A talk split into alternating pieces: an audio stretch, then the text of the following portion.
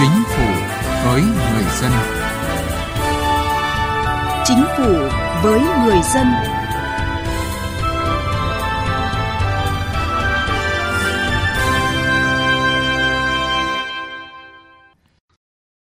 Thưa quý vị và các bạn, Năm qua với sự chỉ đạo quyết liệt của chính phủ, Thủ tướng Chính phủ, sự vào cuộc mạnh mẽ của các bộ ngành địa phương, công tác cải cách hành chính đã được triển khai toàn diện, đồng bộ và thu được nhiều kết quả tích cực, góp phần quan trọng vào thành tựu phát triển chung của đất nước.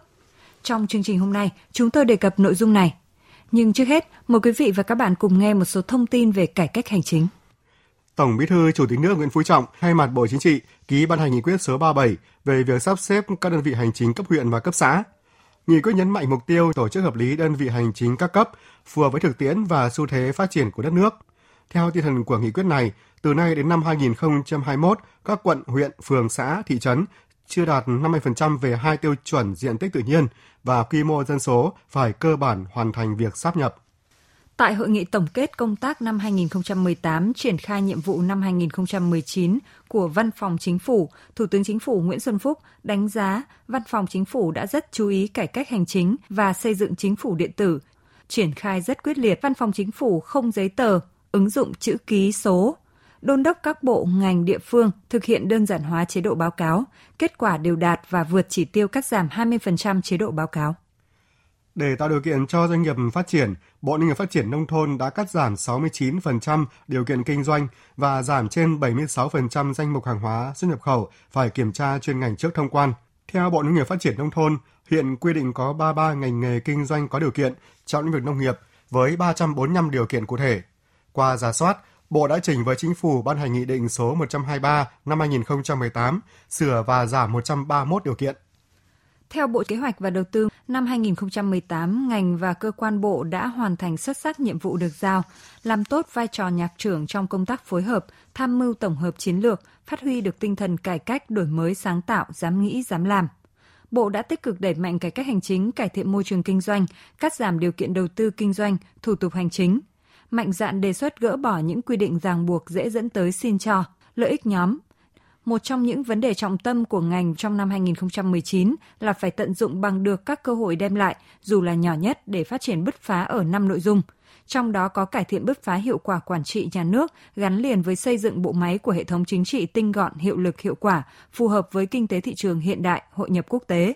nâng cao hiệu quả thực thi chính sách ở mọi cấp, mọi ngành, nâng cao tính minh bạch và trách nhiệm giải trình. Cải cách hành chính với người dân và doanh nghiệp.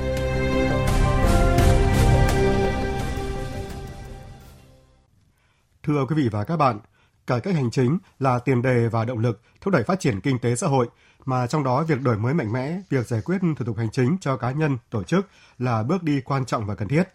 Hiện thế giới đang chuyển từ kỷ nguyên của điện tử hóa, tự động hóa và tin học hóa sang kỷ nguyên số hóa, thông minh hóa và trí tuệ nhân tạo – đây cũng chính là mục tiêu mà chính phủ nước ta đang kỳ vọng thực hiện bằng việc xây dựng một chính phủ điện tử. Theo Văn phòng Chính phủ trong cải cách thủ tục hành chính, thể chế, chính sách cho hoạt động cải cách và kiểm soát thủ tục hành chính đã cơ bản được hoàn thiện. Đến nay, Chính phủ, Thủ tướng Chính phủ đã ban hành 49 văn bản, 2 nghị định, 23 nghị quyết, 9 quyết định, 2 chỉ thị, 13 văn bản chỉ đạo khác của Thủ tướng Chính phủ. Đã tạo sự thống nhất đồng bộ trong công tác này – các bộ cơ quan đã giả soát và trình chính phủ phê duyệt phương án đơn giản hóa 1.066 thủ tục hành chính, giấy tờ công dân không cần thiết. Phương thức phục vụ của các cơ quan hành chính nhà nước đã thay đổi, lấy người dân doanh nghiệp làm trung tâm, cắt giảm chế độ báo cáo, số lượng các cuộc họp và các loại giấy tờ không cần thiết. Việc giải quyết thủ tục hành chính được kiểm soát chặt chẽ hơn thông qua hoạt động của các trung tâm hành chính công cấp tỉnh. Đến nay đã thành lập 39 trung tâm hành chính công cấp tỉnh các phản ánh kiến nghị các bức xúc của người dân doanh nghiệp được tiếp nhận đầy đủ và đề xuất giải pháp tháo gỡ kịp thời. Năm 2017-2018 có 14.906 phản ánh kiến nghị đã được tiếp nhận, trong đó có 2.464 phản ánh kiến nghị thuộc phạm vi xem xét xử lý và đã trả lời đăng tải công khai được 2.024 phản ánh kiến nghị, đạt tỷ lệ 82,14%. Từ đầu nhiệm kỳ đến nay, theo Ngân hàng Thế giới, xếp hạng về môi trường kinh doanh của Việt Nam cải thiện mạnh với mức tăng 13 bậc. Khẳng định quyết tâm của chính phủ trong công tác cải cách thủ tục hành chính, tiến sĩ Ngô Hải Phan, Cục trưởng Cục Kiểm soát Thủ tục Hành chính Văn phòng Chính phủ nói. Phải làm sao tạo điều kiện cho người dân đánh giá được chất lượng giải quyết thủ tục hành chính của cơ quan hành chính các cấp. Cho vấn đề đặt ra gì? Trung ương cũng như địa phương, chúng ta tạo cái sự bình đẳng về sân chơi trong phục vụ người dân. Bốn cấp chính quyền đều phải triển khai thực hiện. Để làm sao ấy tạo cái chuyển biến thật sự trong quan hệ giữa người dân với các cơ quan chính quyền. Năm 2017, các bộ cơ quan mới phê duyệt hoặc đề xuất phương án cải cách kiểm tra chuyên ngành, cắt giảm đơn giản hóa điều kiện kinh doanh, thì năm 2018 là một năm ghi dấu ấn mạnh mẽ trong khâu thực thi. Chuyên gia kinh tế Nguyễn Minh Phong cho rằng, trước hết từng thành viên chính phủ, người đứng đầu các bộ ngành địa phương cần vào cuộc quyết liệt, đổi mới cách nghĩ cách làm. Đây là giải pháp cốt lõi thực hiện cải cách, đặc biệt là cải cách hành chính. Cần phải tổ chức thường xuyên những cái tổ kiểm tra kiểm soát công vụ giống như là tổ công tác ờ, của chính phủ đó thì các sở ngành các tỉnh các bộ nên có những cái tổ công tác kiểu như vậy. À, có thể không rình rang khô trông khô mõ nhưng mà bí mật giám sát và lập các bằng chứng cho những cái trường hợp mà vi phạm cũng như là mở các đường dây nóng để tiếp nhận các ý kiến chính xác phản hồi trực tiếp của người dân và doanh nghiệp. À, chỉ khi đó thì chắc chắn là sẽ tạo ra được cái sức ép cho bên dưới. Việc triển khai chính phủ điện tử đã lan tỏa mạnh mẽ trong hệ thống các cơ quan hành chính nhà nước và đã mang lại những kết quả nhất định. Thủ tướng Chính phủ đã thành lập Ủy ban Quốc gia về Chính phủ điện tử và chỉ đạo xây dựng ban hành nhiều văn bản nhằm cụ thể hóa chủ trương xây dựng chính phủ điện tử và tạo hành lang pháp lý cho việc thiết lập ứng dụng công nghệ thông tin trong hoạt động của cơ quan hành chính nhà nước. Phó giáo sư tiến sĩ Ngô Thành Can, Học viện Hành chính Quốc gia cho rằng, với sự giúp sức của khoa học công nghệ, những xu thế mới đang có tác động vô cùng sâu sắc đến nhiều loại hình kinh doanh, sản phẩm, thị trường, cho tới sự tương tác trực tiếp giữa thị trường với các doanh nghiệp, nhà nước, định hình nên công cuộc thời đại kinh tế mới. Đây cũng là cơ hội lịch sử, song cũng đầy thách thức đối với công cuộc cải cách và phát triển đất nước. Một năm vừa qua là một cái năm đánh dấu bước tiến rõ rệt của các à, đơn vị bộ ngành địa phương thực hiện triển khai chính phủ điện tử và nhiều đơn vị đã đưa cái à, thực hiện mức độ 4 trong à, dịch vụ công trực tuyến. Thành công lớn chúng ta là được sự chỉ đạo từ trên xuống dưới tất cả các bộ ngành đều tham gia và đây là một trong những tiêu chí để đánh giá cái thực hiện cải cách hành chính nhà nước. Năm 2019, chính phủ chủ trương tập trung xây dựng chính phủ điện tử gắn với cải cách thủ tục hành chính. Để thực hiện được chủ trương này, cần có sự vào cuộc với quyết tâm cao của cả hệ thống chính trị, tạo ra một phương thức điều hành mới, một cách làm mới nhằm góp phần quan trọng trong việc thúc đẩy phát triển, ứng dụng rộng rãi công nghệ thông tin nhằm phát triển kinh tế xã hội và bảo vệ Tổ quốc tận dụng tối đa lợi ích của công nghệ số mang lại, bảo đảm phát triển nhanh, bền vững đất nước.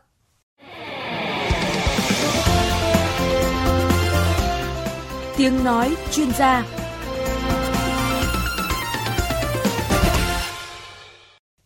Thưa quý vị và các bạn, năm 2018 là một năm ghi dấu ấn của nền kinh tế với những nỗ lực cắt giảm hàng loạt điều kiện kinh doanh, thủ tục kiểm tra chuyên ngành đã mang lại nhiều lợi ích to lớn cho cộng đồng doanh nghiệp và người dân.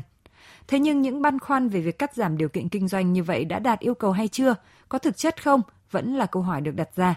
Vì trên thực tế vẫn còn những rào cản nhất định trong cải thiện môi trường kinh doanh mà các bộ ngành chưa vượt qua được chính mình. Bài viết Những mảng sáng tối trong cắt giảm điều kiện kinh doanh năm 2018 của sĩ lý phóng viên Đài Tiếng Nói Việt Nam. Bộ trưởng chủ nhiệm văn phòng chính phủ Mai Tiến Dũng cho biết, với sự chỉ đạo quyết liệt của chính phủ, năm 2018, các bộ ngành đã nghiêm túc thực hiện giả soát bãi bỏ các điều kiện kinh doanh gây khó khăn cho doanh nghiệp. Với cách làm mới, các bộ ngành đã trình ban hành được 3 luật và 25 nghị định để đơn giản hóa, cắt giảm được gần 4.000 trên 6.200 điều kiện kinh doanh, vượt hơn 8% so với chỉ tiêu chính phủ giao từ đầu năm. Các bộ vừa rồi là cũng rất quyết liệt, nhất là các đồng chí bộ trưởng cũng đã chỉ đạo các cơ quan của bộ là trực tiếp để tham mưu để một nghị định sửa nhiều quy định liên quan đến kiểm tra chuyên ngành rồi điều kiện kinh doanh rồi ngay cả vấn đề một thông tư sửa nhiều thông tư liên quan đến thuộc lĩnh vực quản lý nhà nước của bộ đó. Thống kê của Bộ Kế hoạch và Đầu tư cho thấy, việc đơn giản bãi bỏ các điều kiện kinh doanh thời gian vừa qua đã tiết kiệm cho doanh nghiệp và người dân khoảng gần 6 triệu ngày công một năm, tương đương với khoảng 872 tỷ đồng một năm. Theo nhiều chuyên gia kinh tế và doanh nhân, những nỗ lực của chính phủ và các bộ ngành trong cắt giảm, bãi bỏ các thủ tục hành chính, điều kiện kinh doanh không những tiết kiệm thời gian tiền bạc cho doanh nghiệp, mà quan trọng hơn, nó góp phần cải thiện môi trường đầu tư kinh doanh, thúc đẩy sự cạnh tranh công bằng. Bà Nguyễn Thị Cúc, Chủ tịch Hiệp hội Tư vấn Thuế Việt Nam nhận xét. Quyết tâm của chính phủ, nỗ lực của chính phủ, nỗ lực của các bộ các ngành, sự đi vào cuộc sống thực sự là cái môi trường đầu tư ở Việt Nam nó có cải thiện, cải thiện rõ rệt, cải thiện đáng kể. Những nỗ lực trong cắt giảm bãi bỏ các điều kiện kinh doanh của chính phủ và các bộ ngành dù đã đạt được những thành công bước đầu, song nhìn vào những con số và các điều kiện kinh doanh đã cắt giảm và bãi bỏ, nhiều chuyên gia và doanh nhân cho rằng số liệu thống kê đó chưa hẳn đã là màu hồng, bởi số lượng có 542 điều kiện kinh doanh được sửa đổi, 771 điều kiện kinh doanh được bãi bỏ, 111 điều kiện kinh doanh thay thế, nhưng lại bổ sung đến 98 điều kiện kinh doanh và phát sinh ban hành thêm 29 điều kiện kinh doanh. Nếu tính tổng số các điều kiện kinh doanh hiện hành thì việc cắt giảm là không đạt 50% yêu cầu của chính phủ. Mặt khác, chất lượng của cắt giảm điều kiện kinh doanh cũng rất thấp. Thực tế có nhiều đề xuất cắt giảm bãi bỏ chẳng có nghĩa gì vì bản thân các điều kiện đó tự nó đã bị triệt tiêu trong thực tế. Dẫn ra phương án đề xuất cắt giảm đơn giản hóa thủ tục điều kiện kinh doanh thuộc lĩnh vực quản lý nhà nước của Bộ Văn hóa, Thể thao và Du lịch trình chính phủ đơn giản hóa 20 điều kiện, bãi bỏ 42 điều kiện kinh doanh, trong đó có bãi bỏ điều kiện cơ sở kinh doanh du lịch khách sạn phải có đầy đủ hệ thống điện nước. Bà Nguyễn Minh Thảo, Phó trưởng ban đổi mới doanh nghiệp, nâng cao năng lực cạnh tranh, Viện Quản lý Kinh tế Trung ương cho rằng, việc cắt giảm bãi bỏ như vậy là không thực chất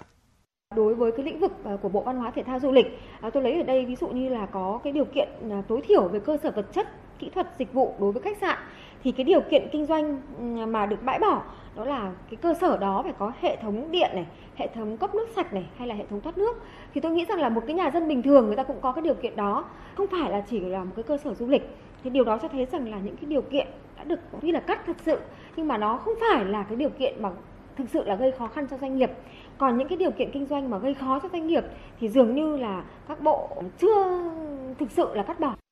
Thưa quý vị và các bạn, việc cắt giảm bãi bỏ các điều kiện kinh doanh thời gian qua đã có chuyển biến tích cực, song chưa đáp ứng được yêu cầu cải cách hành chính mà chính phủ đặt ra cũng như nhu cầu thực tế của hoạt động sản xuất kinh doanh. Vậy làm gì để việc cắt bỏ các thủ tục hành chính và điều kiện kinh doanh mang lại hiệu quả một cách thực chất? Thành công của cải cách hành chính giảm bớt phiền hà cho doanh nghiệp không phải chỉ nằm ở số lượng thủ tục hành chính, điều kiện kinh doanh được giảm bớt và cắt bỏ, mà đích đến của nó là những lợi ích mà doanh nghiệp và người dân được thụ hưởng từ việc cắt giảm các điều kiện kinh doanh đó mang lại. Ông Phạm Ngọc Hưng, Phó Chủ tịch Thường trực Hiệp hội Doanh nghiệp Thành phố Hồ Chí Minh cho rằng, việc cắt giảm điều kiện kinh doanh vừa qua vẫn chưa thực sự hướng tới thuận lợi cho doanh nghiệp như mong đợi – vẫn còn tình trạng một số bộ ngành khi không được ban hành các điều kiện kinh doanh thì lại ẩn vào trong các nghị định. Kiểu tư duy và cách làm đó cần phải được loại bỏ. Cũng có đâu đó một số cái điều kiện mà không cho bộ người ta ban hành cái điều kiện kinh doanh đó nữa thì người ta lồng ghép vào đó để người ta đưa vào cái nghị định. À, theo cái hướng giữ lấy đặc quyền đặc lợi cho bộ ngành mình. Cái điều này thì chúng tôi nghĩ rằng cần thiết phải rà soát và bỏ đi những cái quan điểm như vậy.